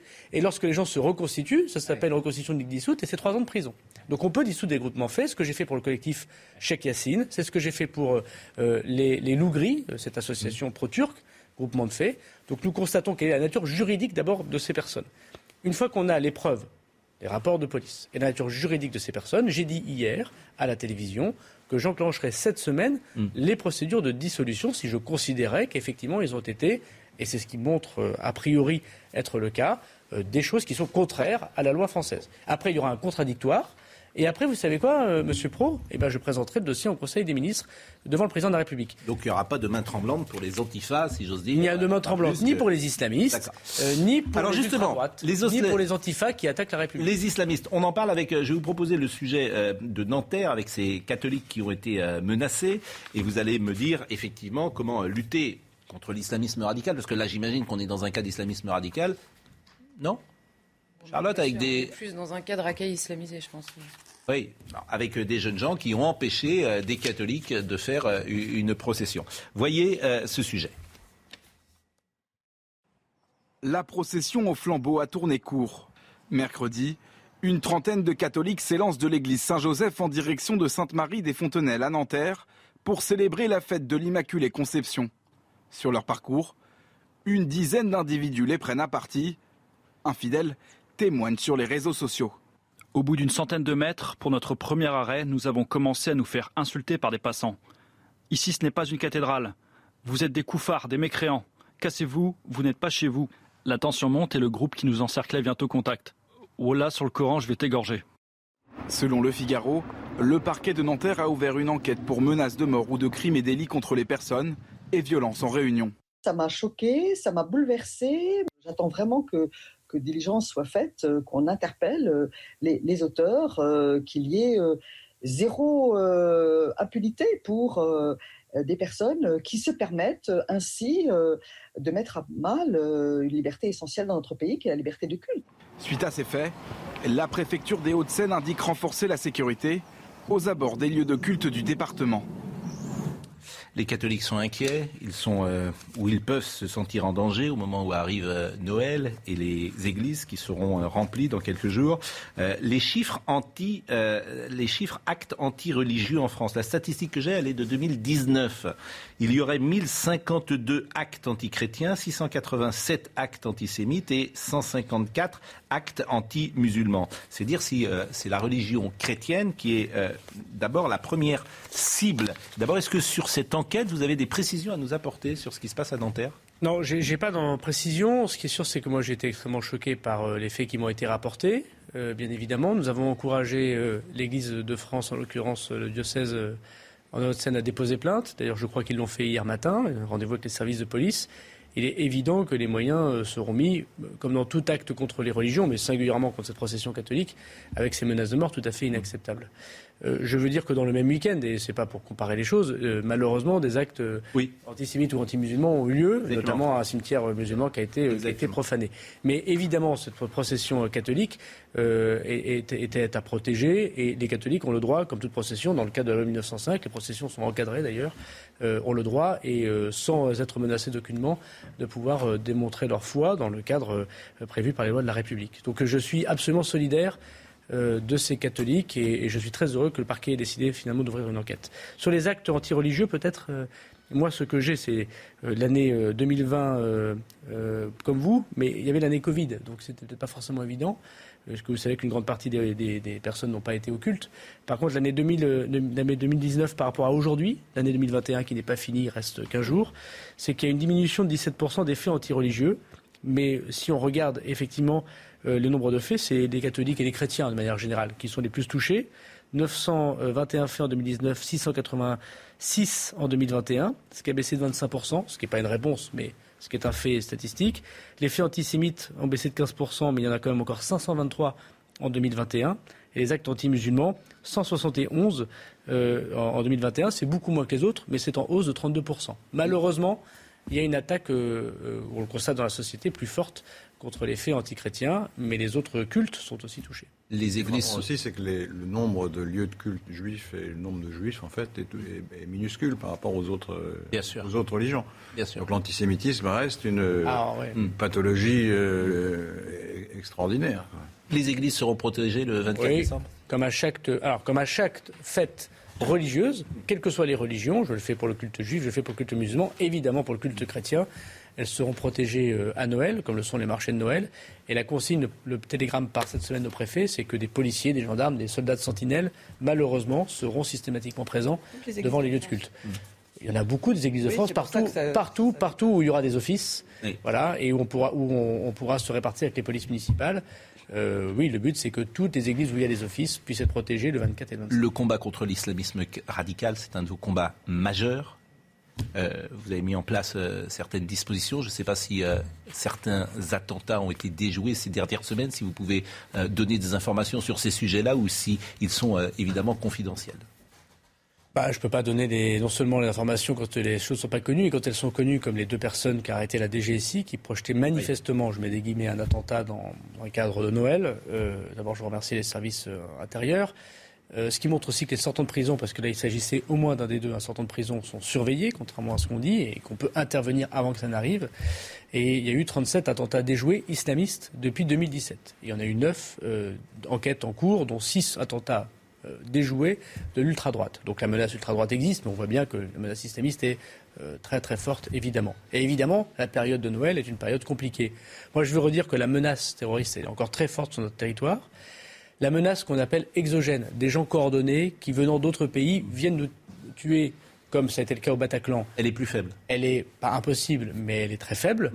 En revanche, euh, en revanche, la menace endogène, la personne qui prend un couteau, qui Ouais. prend un fusil, qui, avec éventuellement un ami, euh, décide d'aller euh, euh, s'en prendre à, euh, un juif, à un chrétien, euh, à un bar homosexuel, euh, à un lieu de festif euh, jeune, est tout à fait possible et malheureusement à chaque instant. Vous aimez le football? J'aime le football, oui. Bon, il y a J'ai été parfois- arbitre de football même. Il y a parfois... Vous avez été arbitre ouais. C'est pas vrai. Et vous, vous avez- mais alors, quand est-ce que vous avez été arbitre de football? Quand j'étais jeune, si j'ose dire. Hein, la Et de- pourquoi? Parce que vous Paris, pouviez pas. Bah, quand on est jeune, on est joueur généralement. Vous Ouais, mais préfériez être arbitre que joueur J'ai toujours voulu être ministre de l'Intérieur, c'est pour ça que j'étais pas très très bon joueur. Alors vous Euh, avez préféré être Et arbitre un jour, quelqu'un m'a gentiment dit écoute, si t'aimes le foot et que tu veux faire du haut niveau, va faire arbitre, je pense que ce sera mieux pour toi. Bon. Et j'ai été arbitre de fédération. Donc, euh, Non, ah ben c'est un bon bon niveau, arbitre de fédération. euh, j'ai travaillé, euh, si j'ose dire, avec euh, Madame Frappard. Voilà. Bon, ah, ah, et qui est euh, Stéphanie Frappard. comme patron M. Gabarian et, et Pat- Patrick Lermite. Voilà, Pascal Gar- Garibian, qui est- Garibian. voilà, Pascal Garibian qui est était policier d'ailleurs. Mais bien, mais et- et- qui est- oui, alors oui, finalement il y a des passerelles entre arbitre et policier. Bon, Enfin, j'ai pas été. mais pourquoi je vous pose cette question? Parce qu'au football, comme vous savez, il y a le temps réglementaire et il y a les prolongations. Eh ben, on va faire les prolongations puisqu'on a encore plein de Ah, choses. Je pensais que quelle équipe Oh là là. On a plein de choses à dire. Alors, il est dans la cage. euh, bah, euh, Monsieur Massescaron, vous avez, franchement, je suis désolé, je vous ai fait venir, mais vous parlez peu, mais votre présence quand même est importante. Et euh, on va en- encore garder euh, Monsieur le ministre pendant une C'est c'est dommage parce que j'avais quand même, j'avais quand même un certain nombre de, j'avais quand même un certain nombre de questions. Mais je sais, mais alors, mais je vous interromps. Notamment, notamment tout à l'heure, juste au début, quand vous avez repris, je voulais euh, demander au ministre si euh, Beauvau était, si être ministre de l'Intérieur était une bonne préparation pour être Premier ministre. C'est-à-dire si Beauvau était une bonne Ouais, préparation vous pour de la politique politicienne, nous, ça ne nous intéresse pas. Ce qui nous ouais. intéresse, c'est le terrain, c'est C'est les dommage. Français, monsieur. Il sera dommage. toujours temps de poser ce genre de questions. Et puis, vous n'aurez pas répondu de toute façon. Donc, c'est des questions qui n'ont pas de réponse. Donc, ça n'a pas d'intérêt. En revanche, on va parler d'Éric Zemmour dans une seconde. Et ça, ça, il va avoir des réponses. Euh, et on parlera également de Romy Schneider avec Henri Jean Il Serval. y a pas Le, le ministre reste. Le ministre reste encore une dizaine de minutes. à la présidentielle Qu'Éric Zemmour Si, il y a Emmanuel Macron. Il est en campagne demain sur exemple, TF1, justement, on va en parler. À tout de suite. Rendez-vous avec Sonia Mabrouk dans Midi News, du lundi au vendredi, de midi à 14h. C'est la prolongation et Gérald Darmanin est resté avec nous. Euh, Éric Zemmour. Alors ça m'a surpris l'autre jour parce que le président de la République dit attention, euh, mesurons nos paroles, on est dans un climat de violence, le débat politique doit rester quand même euh, sous contrôle. Et vous, à l'Assemblée nationale, alors je sais bien que c'est un endroit particulier, l'Assemblée nationale, où de temps en temps, euh, peut-être... Oh, on fait de la politique. Oui, et peut-être y a-t-il des mots qui échappent à, au fond, à ce que vous pensez complètement On se fait peut-être prendre par un état d'esprit, c'est chaud, c'est musclé. Bon, vous avez dit quelque chose, je voulais savoir si vous le rediriez. Euh, on va vous écouter. Vous dites que la vidéo euh, d'Éric Zemmour, sa vidéo de présentation, est absolument ignoble. Et pardonnez-moi, moi je trouve que d'une certaine manière, vous, vous, mettez un peu euh, de, de l'huile sur, sur le feu, alors que sa vidéo, on en pense qu'on en veut, mais je ne dirais pas qu'elle est absolument ignoble. On vous écoute. Je vous montre pour les semaines prochaines, Monsieur Aubert, je vous propose de mettre la même énergie pour attaquer Monsieur Zemmour et Mme Le Pen que vous en mettez pour attaquer le gouvernement. Je vous propose, je vous propose, Monsieur Aubert, quand la vidéo absolument ignoble de Monsieur Zemmour est diffusée, de ne pas courir les plateaux pour vous féliciter du futur travail que vous aurez avec lui, mais plutôt de rester dans l'arc républicain. Je pense qu'on retrouvera la famille gaulliste ainsi.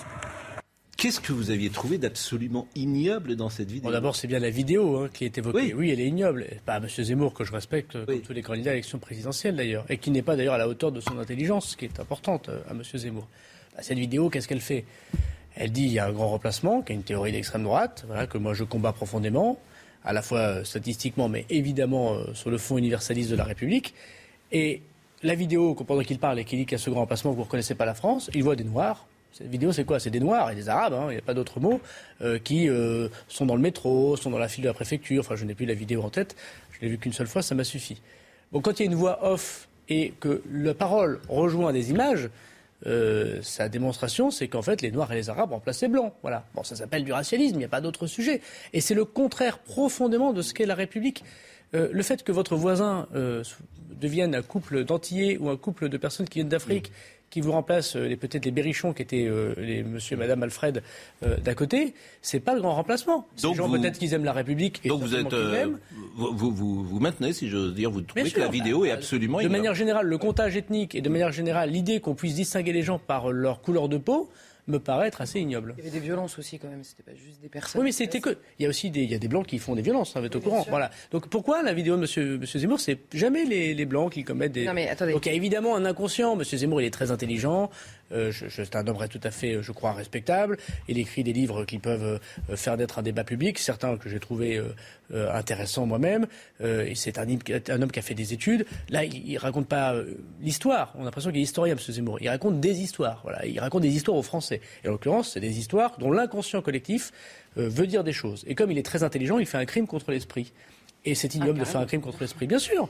Mais parce que, évidemment, évidemment qu'il donne une voix euh, scientifique, je mets évidemment des guillemets, culturelle, je mets évidemment des guillemets, à des relents qui sont absolument contraires à l'esprit même d'universalisme. Voilà. Et, et on ne peut pas s'inspirer de Philippe Séguin, comme M. Zemmour, je crois, euh, s'en inspire depuis bien longtemps, parce qu'il a beaucoup lu, beaucoup écrit, beaucoup suivi quelqu'un comme Philippe Séguin, et partir du principe que la couleur de peau ou la religion a une quelconque intérêt dans la République française. On s'en fout. On s'en fout. était là, il vous dirait que c'est pas ça qu'il dit. Mais non, bon, mais la vidéo, euh, mais la vidéo est celle-là. C'est pour ça que je n'attaque pas M. Zemmour. Je n'attaque pas M. Zemmour. Chacun a Lui, il manifestement envie. défend, lui, dit- sa position, c'est de défendre des Zemmour- mœurs, des coutumes, des habitudes et un c'est ce qu'il ADN de vérité. Monsieur- qu'il écrit Et c'est pas une couleur, euh, Monsieur, mais bon. monsieur, Pro, la, bah, la vérité, c'est que dans les vidéos, il n'y a que des Noirs et des Arabes, c'est tout, c'est un fait. euh, en fait, les gens voient surtout des violences et il se trouve qu'on bah- constate dans la vidéo ce qu'on voit aussi dans la vraie vie, d'une part. Ensuite, la question du des remplacement, il des a Arabes dans la vraie expliqué. vie, ça, arrive oui. aussi dans les violences. Oui, il y a des blancs qui commettent des violences, il y a aussi des noirs et des arabes Pourquoi vous dites des qu'il n'y a que les Noirs et les Arabes qui commettent des violences? Le fait même qu'on- parle des de Noirs, des des Arabes C'est condamnable dans tous les cas. Je dis simplement que dans cette vidéo, on voit surtout des violences au- au- au- à l'hôpital, dans les urgences, quand vous allez à la CAF, etc. Bon, ça c'est la première chose. La question du remplacement, euh, en tout cas quand Éric Zemmour explique ce qu'il entend par grand remplacement, euh, d'autres l'ont dit euh, d'ailleurs avec lui aussi, il explique le remplacement d'une civilisation par une autre. J'ai une question sur la procession qui a eu lieu à Nanterre. La procession, on a vu dans les insultes qui ont été, c'est pour ça que je vous disais plus que euh, islamisme. Alors en effet, il menace de les égorger comme le père Hamel l'a été ou les paroissiens de Nice, mais il dit surtout euh, partez, vous n'êtes pas chez vous ici, ça n'est pas une cathédrale ici. Et les paroissiens ont eux-mêmes raconté que les insultes ont cessé de fuser et l'agression a cessé quand ils avaient quitté le territoire de ces agresseurs. Mais ils sont il y a combien bien le rem- Ils étaient trois. Bah, mais ils étaient trois combien, initialement, ils étaient Ils étaient dix à la fin. Ne, ne comparez pas. Ne, ne comparons ben, il y a pas bien un remplacement. Non, mais non, mais attendez. Bon. Une en plus, c'est d'être hypocrite euh, que de ne pas assumer ce que vous pensez profondément, manifestement. Voilà. Et en, en démocratie, bah, vous partez du principe que la vidéo de M. Zemmour, elle ne distingue pas euh, des gens noirs et des arabes lorsqu'il dit nous sommes remplacés. Bon, c'est, vous reconnaissez plus votre pays. Avouons, voilà, avouons que c'est exactement l'inconscient collectif qu'il veut mener parce qu'il pense que ça rapportera des voix. Mais M. Zemmour est désormais un politicien comme les autres. Il fait de la démagogie, il simplifie les débats. C'est exactement ce qu'il reprochait lorsqu'il était journaliste. Mais ce qui prouve que les. Français sont tellement idiots qu'à ce qui 67% prouve- ils s'inquiètent du grand Non, remplacement mais attendez, parce qu'ils sont idiots non, mais d'abord, euh, ne prenez pas les Français. Ne parlez pas à leur place, il y a des élections qui vont se passer de Non, façon mais c'est un libre, Là- là, sondage, je libre dis et pas démocratique. sondage, hein. Oui, oui, bah, des Sur le sondages. avec, c'était- avec, avec des des sondages, avec des sondages, on avec, avec des sondages, on légaliserait. Mais c'est- là, c'est pas Zemmour, Avec, avec des sondages, on légaliserait le cannabis. Non, mais euh, ce qui est bien en démocratie, c'est qu'après un débat libre et démocratique, les gens votent un dimanche sans pression et on ne leur fait pas interpréter ce qu'on veut. Voilà. Ce que je veux vous dire, c'est qu'évidemment, il y a des faits inacceptables. Je les combats. Vous m'avez pas posé des questions, mais je suis celui qui a plus fermé les lieux de culte radicalisés. Encore aujourd'hui, nous avons enclenché, personne ne le sait. Ils sont ouverts. Je, je vous... Non, mais c'est pas vrai. Aujourd'hui, nous avons enclenché euh, la fermeture de la mosquée de Beauvais. Voilà, Euh, tout à fait inacceptable, qui euh, combat les chrétiens, combat les homosexuels, combat les juifs, voilà. Donc j'ai pas la main tremblante, évidemment, contre des personnes qui profondément attaquent notre modèle républicain et la France. Mais je ne distingue pas les gens Oui. euh, selon leurs origines, On a leur répondu. couleur de peau. Voilà, Sur je distingue selon ce qu'ils font. On a répondu C'est un point très important. Au- Au-delà de- d'Éric Zemmour, on, on voit bien, et ça a été le cas lors de la dernière campagne présidentielle, qu'il y a une, une violence accrue, euh, un climat violent, euh, que on l'a vu lors du meeting d'Éric Zemmour, qui a lui-même euh, été attaqué. Je voulais savoir dans quelle mesure et comment et en fonction de quels critères les candidats à la prési- présidentielle sont protégés. Alors, M. Zemmour est protégé Oui, par la il, est, il est protégé de, de manière De- plus importante depuis quelques jours. par Alors, il est protégé par la police de la République avant même euh, qu'il n'ait été candidat. Euh, je veux dire, toute personne Oui, en France, il faut le savoir, hein, toute personne en France qui est menacée euh, et dont on prouve qu'il est menacé, il y a un service au ministère de l'Intérieur auprès de la DGC qui s'appelle l'UCLAT, qui fait l'évaluation de cette menace, a le droit à une protection policière qu'on lui fait évidemment pas payer. Et c'est le cas d'hommes politiques, mais c'est le cas de juges antiterroristes, c'est le cas de journalistes, c'est le cas euh, parfois le D'avocats. de professeurs. Le professeur euh, du Val d'Oise, pardon, des Yvelines, euh, a été protégé. C'est le cas d'avocat. Voilà. Donc M. Zemmour, lorsqu'il était journaliste et qu'il a pris des thèses qui peuvent peut-être déranger le gouvernement, la société, et qu'il est menacé, c'est tout à fait normal que nous l'ayons protégé. Depuis qu'il est candidat à la présidence de la République, il rentre d'ailleurs dans un statut euh, où on protège des candidats à la présidence de la République s'ils le souhaitent. Madame Pécresse, elle est protégée. Voilà. Et c'est normal que la République, et c'est la grandeur d'une grande démocratie, Madame Le Pen, elle est protégée, de protéger ceux qui sont en danger et qui pourtant concourent euh, au suffrage des Français, pour qu'ils soient le mieux protégés possible. Quand il y a des menaces supplémentaires, il y a une classification dans ces menaces. Votre serviteur est très haut dans la classification des menaces. également. Il a est- plusieurs policiers en plus. Voilà. c'est Et donc, ne pas rentrer dans le détail de sa protection, mais il y a les policiers qui l'accompagnent, et puis il y a tout le travail d'enquête que l'on fait autour pour éviter un certain nombre de choses. Effectivement, et, peut être Maintenant, une cible. maintenant, le risque zéro n'existe n'existe pour personne, ni pour les ministres, ni pour le président de la République. La société, moi j'ai eu l'occasion de le dire, elle est violente. Voilà. Les discours parfois entraînent cette violence, mais ce n'est pas une raison évidemment. Et nous constatons malheureusement que les actes contre les femmes et les hommes politiques, ça se voit en Angleterre, on l'a vu, mais ça se voit en France, sont de plus en plus nombreux. C'est un fait. Un mot de Nicolas Sarkozy justement sur Éric Zemmour parce qu'il dit qu'à force de l'attaquer, on va le rendre sympathique. Nicolas Sarkozy. Éric Zemmour, on en parle beaucoup, notamment sur les chaînes info. Vous faites partie de ceux qui pensent que les chaînes info ont contribué hein, à sa montée en puissance avec cette surexposition médiatique. C'est la poule et l'œuf. Ce que j'aime pas, c'est l'hypocrisie, qui consiste à inviter quelqu'un et en dire tout le mal qu'on en pense. On dit mon Dieu, c'est abominable. Non. Moi, j'ai bien des désaccords avec Éric Zemmour. Je souhaite qu'il ait la parole. Pourquoi il ne l'aurait pas? Pourquoi? Pour un certain nombre de gens, la démocratie, c'est quand il y a l'extrême gauche et la gauche. Je n'ai pas les idées d'Éric Zemmour sur plein de sujets. Mais un peu comme Voltaire. Je n'ai pas vos convictions, mais je me battrai pour que vous puissiez les exprimer. L'agressivité de certains journalistes ils vont finir par le rendre sympathique. Hein un journaliste n'a pas être agressif. Il a à poser ses questions. Même des questions difficiles. Mais plus la question est difficile, plus elle est ciblée, plus elle est ciselée, moins il doit être agressif. L'antenne ne lui appartient pas. Mais qu'est-ce que c'est? Cette diabolisation est horrible. hein. Moi, je- je- j'en étais victime aussi, hein, quand il y avait les émeutes de banlieue, etc. Mais c'est insupportable. On laisse les gens s'exprimer, et les Français feront leur choix. Pourquoi tout ça? Pourquoi tout cet déferlement de haine et de... Alors, il y a une bonne façon de penser, une mauvaise façon de penser.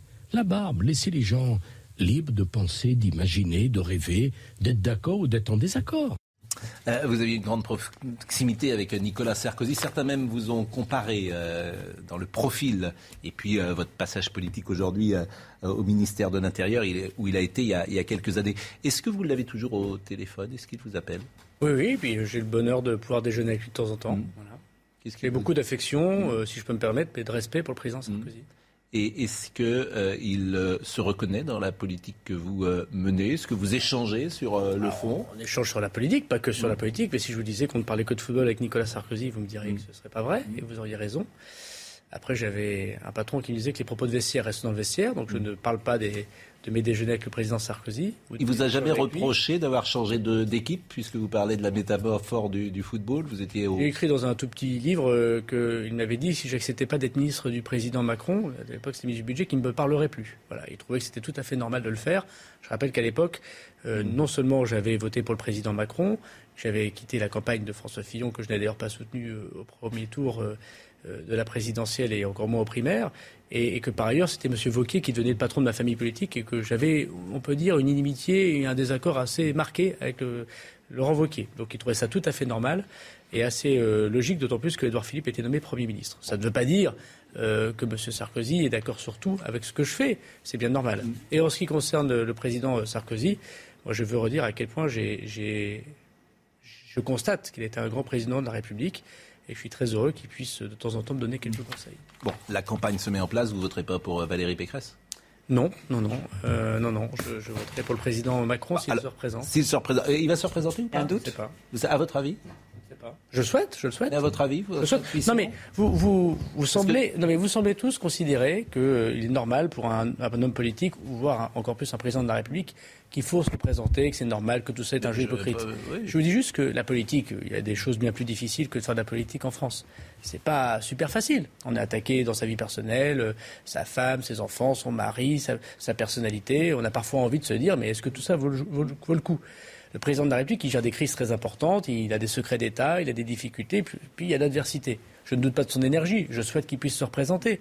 Mais, il est normal que de se poser la question, en tout cas je trouve que c'est un signe normal de se poser la question. Et je ne suis pas certain que le président de la République ait pris totalement sa décision. Je rencontre beaucoup le président euh, Macron, j'ai beaucoup d'échanges en tête à tête avec lui du fait de mes fonctions de ministre de l'Intérieur je crois qu'il n'a pas pris sa décision totalement. Et je pense que ça se respecte. Voilà. Après qu'il veuille convaincre les Français de son bilan, parce qu'il veut garder une trace dans l'histoire, ça me paraît normal. Bon, c'est ce qu'il va faire demain soir sur TF1. Certains lui reprochent d'ailleurs d'utiliser TF1 euh, comme président, au fond, et de faire campagne demain. Donc c'est un sujet... personne n'est obligé de diffuser le discours du président de la République. Vous n'êtes même pas obligé d'en parler. Hein.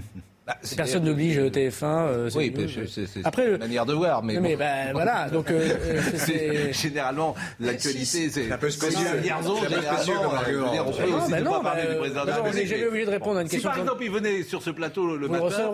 Ah, je ne me vois pas lui dire écoutez, je ne sais pas, j'ai Laurent Geoffrin ce matin, c'est peut-être plus intéressant. Monsieur Pro Parce que vous êtes d'abord, un, soucieux euh, de votre devoir démocratique, que tout le monde l'entende, et deux, vous avez un modèle économique, et que ce président de la République, quelques personnes le regardent. Surtout Monsieur Pro, je veux juste dire quelque chose. Le procès qui est fait au président de la République, c'est le même à chaque président. À chaque président, dit qu'il va se présenter. Et puis je vais vous dire, au fond, ça change le, rien. Et le 29 janvier, le 29 janvier 2012, le président Sarkozy, le 29 janvier, un mois et demi après euh, ce que fait aujourd'hui le président Macron, a fait une grande émission avec plein de journalistes en direct sur toutes les chaînes. Hmm. Et il n'était pas encore candidat. Et c'était déjà les mêmes débats. Et je vais vous dire, ça change rien, parce que euh, quand la presse, euh, en, 80, elle était plutôt giscardienne, c'est Mitterrand qui a été élu. En 95, elle a été plutôt euh, baladurienne, c'est Chirac qui a été élu. Je pense que tout ça ne sert pas grand-chose, en tout cas moins euh, que les hommes politiques. Et pourquoi Parce que les Français sont un peuple politique et qui perçoivent la vérité à travers les. Il nous reste un quart d'heure. Euh, sauf si vous voulez rester avec nous, parce qu'on va parler de Romy Schneider. Euh, figurez-vous, parce qu'Henri Jean Servat, qui était là, il était venu pour parler d'une demi-heure, mais on a parlé plus longtemps. D'abord, je voulais vous remercier parce que c'était intéressant. On a pu aborder tous les thèmes avec, je pense, le plus de franchise possible, avec des questions, pour le coup, comme le dit Nicolas Sarkozy, qui sont ciselées question ciselée, mais sans agressivité. Et on a pu, euh, avec Charlotte notamment, euh, aborder ces thèmes-là. Et nous, on est, c'est toujours pareil, on, est le miroir de ce que euh, ceux qui nous regardent pensent au fond. En tout cas, l'idéal pour un journaliste, c'est de poser les questions que les gens se posent quand ils sont devant leur télévision. On est un intermédiaire. Voilà comment moi je vis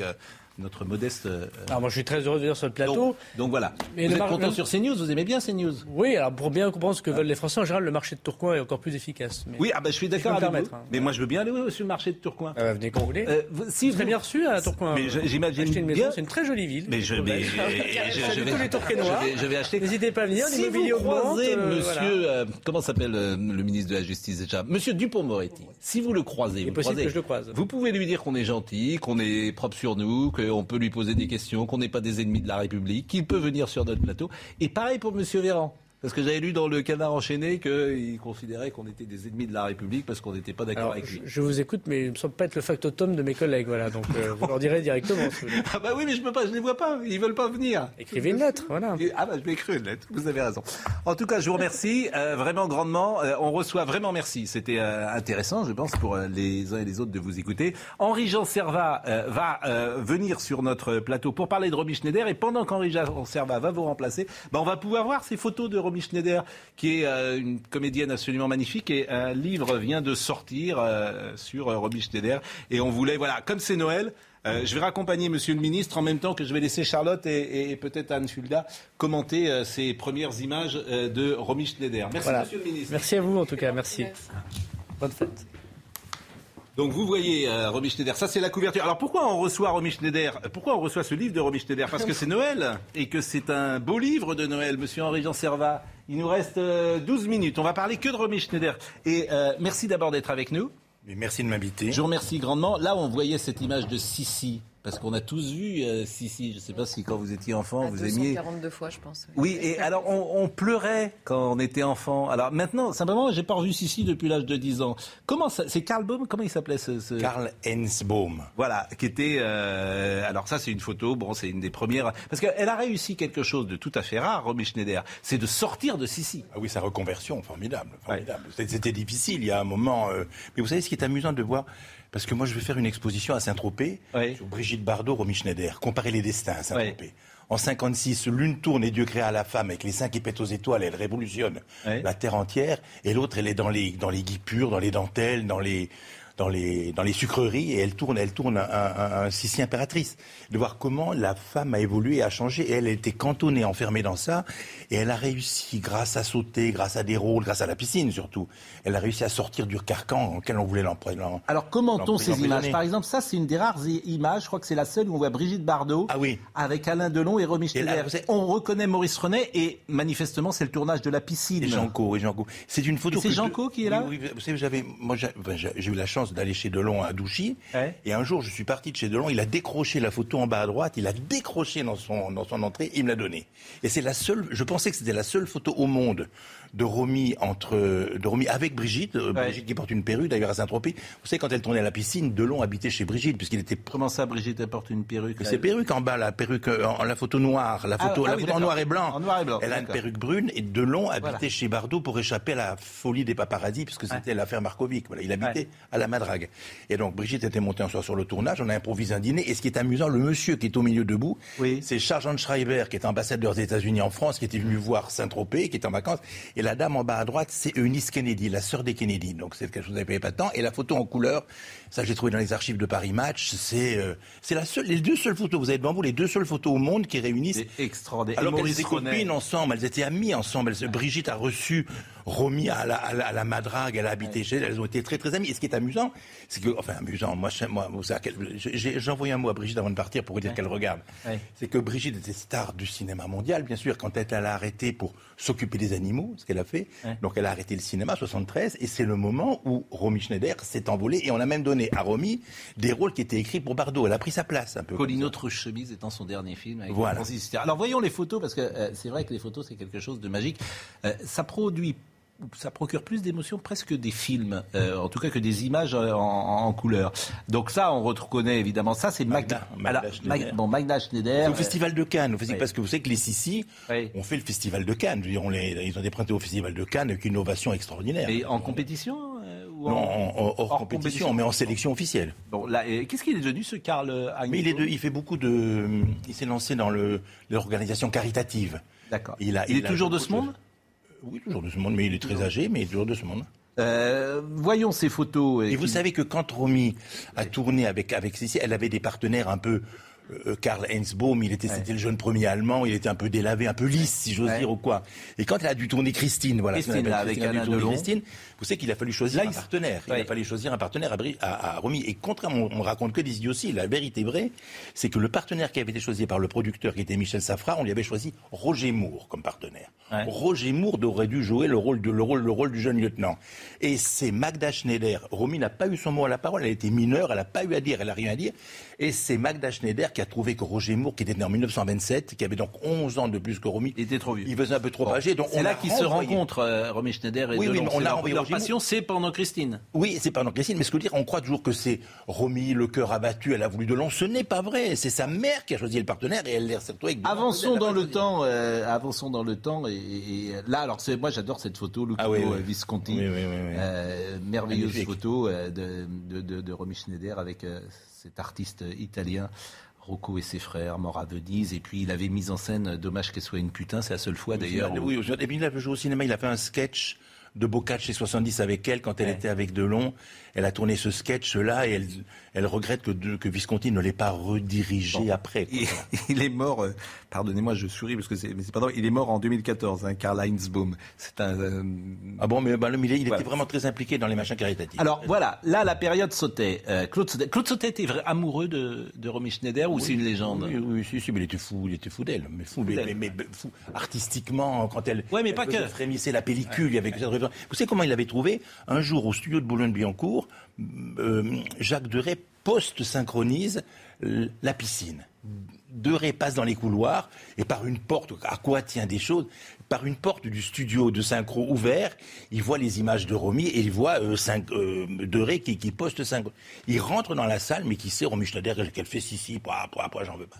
Et il a été, en voyant quelques, quelques scènes, enfin pas quelques scènes, quelques moments de Romy dans la piscine, il a été tellement époustouflé, oui, mais comme le monde entier l'a été. Dans ce rôle qui était, on la voulait pas elle, il voulait Angie Dickinson, il voulait Monica Vitti, on voulait pas du tout euh, Romy Schneider pour le rôle au début. Il était pour, le, pour le rôle de la piscine, vous parlez ou euh, Le rôle, le rôle que joue Marianne, le, le rôle que joue Romy dans la piscine, le premier choix c'était Monica Vitti et Claude Rich. Ah oui. Et puis après, Delon s'en est mêlé. Et donc après, on a voulu lui imposer les fiancés qu'il avait eu à Hollywood, c'est-à-dire Anne-Margrethe, Angie Dickinson. Il n'a pas voulu ces filles-là. Après, c'était Monica mais... Et finalement, c'est Delon qui a dit, mais faites venir Romy, essayons Romy. Et donc, Sauté a vu Romy sur un écran, mais il n'a pas rencontré. Il a vu palpiter sur un écran qui donnait des choses extraordinaires. Du coup, il a dit, je veux cette fille pour... euh, On l'a vu l'image de Christine, mais euh, alors, avançons. On a beaucoup d'autres euh, photos, je crois. Euh, Ah oui, c'est Marine. Voilà. Dites que c'est un beau livre, c'est un beau livre, mais ce livre est magnifique. Franchement, Ah bon c'est un livre pour Noël. Je l'ai. Je- C'est une somptuosité. C'est le Ah plus ouais. beau livre sur Romy Schneider, honnêtement. C'est le plus beau livre. Alors là, Samy Frey. Pardon? Non, je- on voit les images de César et Rosalie. et- Samy Frey, euh, qui est euh, absolument euh, extraordinaire de charme, et, et toutes les femmes sont folles de Samy Frey, disons-le, euh, quand il a euh, 30 ans et 40 ans. Euh, évidemment, Montand et euh, Romy Schneider. Et qui elle préfère, qui est une des questions du film. Euh, est-ce qu'elle préfère César ou est-ce qu'elle préfère... euh, euh, Les deux. Ben, voilà, c'est pas qu'elle aime les deux, c'est qu'elle ne peut pas choisir. Et c'est pour ça qu'elle s'en va. Elle ne peut pas choisir entre euh, César et entre David. Ah, oui. dit David? que- La manière David. dont Romy Schneider dit David. Regardez, Et- regardez et une, rareté. Ah oui, alors ça c'est oui, mais c'est pas César et Rosalie ça. Non, non, ça c'est Paris. Paris Brûle-t-il. Elle, elle va savoir comment René Clément a tourné cette scène. Il a tourné cette scène avec Romy Schneider, donc Yves Montand. Et-. Et, et- et la scène n'est pas été coupée au montage. Je sais pas pourquoi, la scène, on ne les voit pas ensemble. Et vous savez que des fois, les carrières se font avec les films qu'on fait ou qu'on ne fait pas. César et Rosalie, premier choix. Catherine Deneuve et Vittorio Gassman. Après, Daniel Lebrun et Vittorio Gassman. Et puis après, ça a été donc euh, Romy Schneider et Yves Montand. C'est ça qui est dans l'histoire du cinéma. D'autres photos, Marine Lançon. Alors, merveilleuse photo. Ce qui est terrible, c'est que tous ces gens-là sont morts. Oui, ouais, oui, oui, oui. Il reste, euh, il reste Alain Delon et Brigitte Bardot qui sont les deux plus grandes. C'est d'ailleurs les deux plus grandes stars de l'époque sont vivantes euh, quasiment. Mais euh, hier soir, il y avait un documentaire à la télévision. Il y avait Noiret, Rochefort et Marielle. Tu regardes ça, c'est un cimetière. quoi. Mais nos meilleurs souvenirs. Ah oui, oui, je sais, mais Nos mon- meilleurs mon- carnet d'adresse, moi, c'est c'est maintenant devenu un cimetière. Tout à fait, je suis d'accord avec vous. Regardez cette image avec Ah, Jean Gabin. La première nuit des Césars. C'est la nuit des Césars, ça? Elle est- C'est la elle était- première nuit elle des était Césars présente? présidé Gabin. Et les Ouais. noms, c'est Gabin qui était président avec Michel Morgan.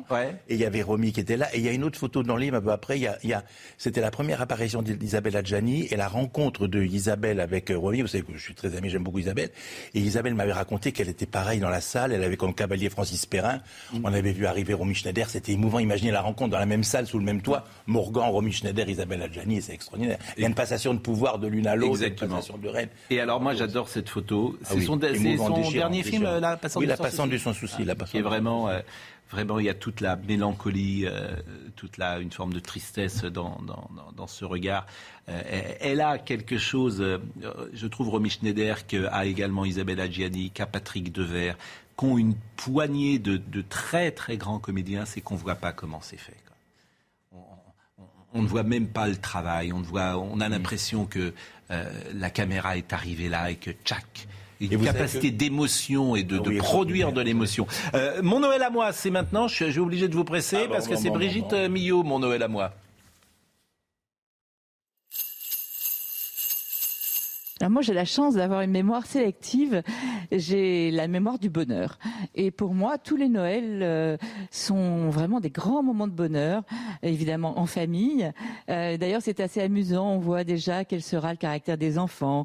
Celui qui n'a qu'u- qu'une euh, occupation, c'est de regarder ce qu'a eu l'autre. Celui qui, au contraire, va aller, euh, sera indépendant, va aller jouer seul dans son coin, ne s'occupe de personne.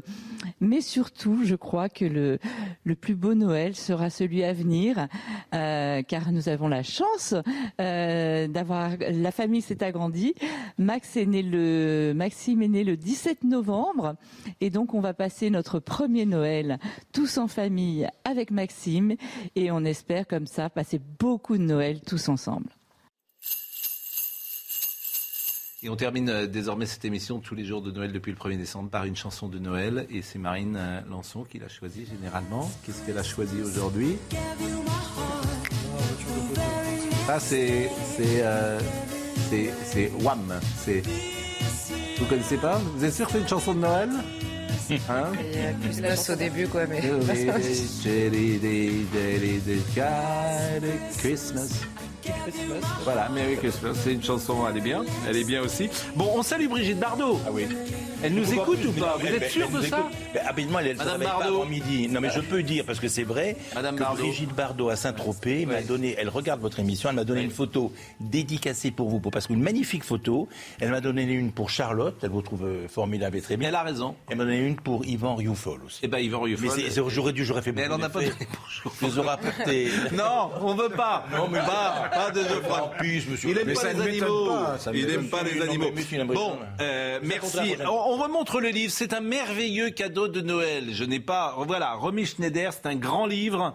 Euh, je n'ai pas, euh, comment dire, d'action dessus, mais Il n'y a pas que des photos. Il n'y a pas, n'y a, des- pas que des plein de photos, témoignages. mais, mais il y a plein de témoignages. Vraiment, c'est vraiment, c'était Last Christmas de George Michael, m'a dit Bernard Montiel qui nous écoute. Oh là Je là. salue Bernard Montiel euh, également, euh, qui est un, un habitué de Saint-Tropez, hein, très souvent. Bon. Manifestement, vous vous êtes Ah, pas si, potes non, tous les non, deux. non, Nicolas- pas J'ai fait là, j'ai fait, j'ai fait un, j'ai fait un impair. Bon, c'est pas grave. Nicolas Bayet était à la réalisation, Mathieu était au son, Ludovic Liébar était à la vision.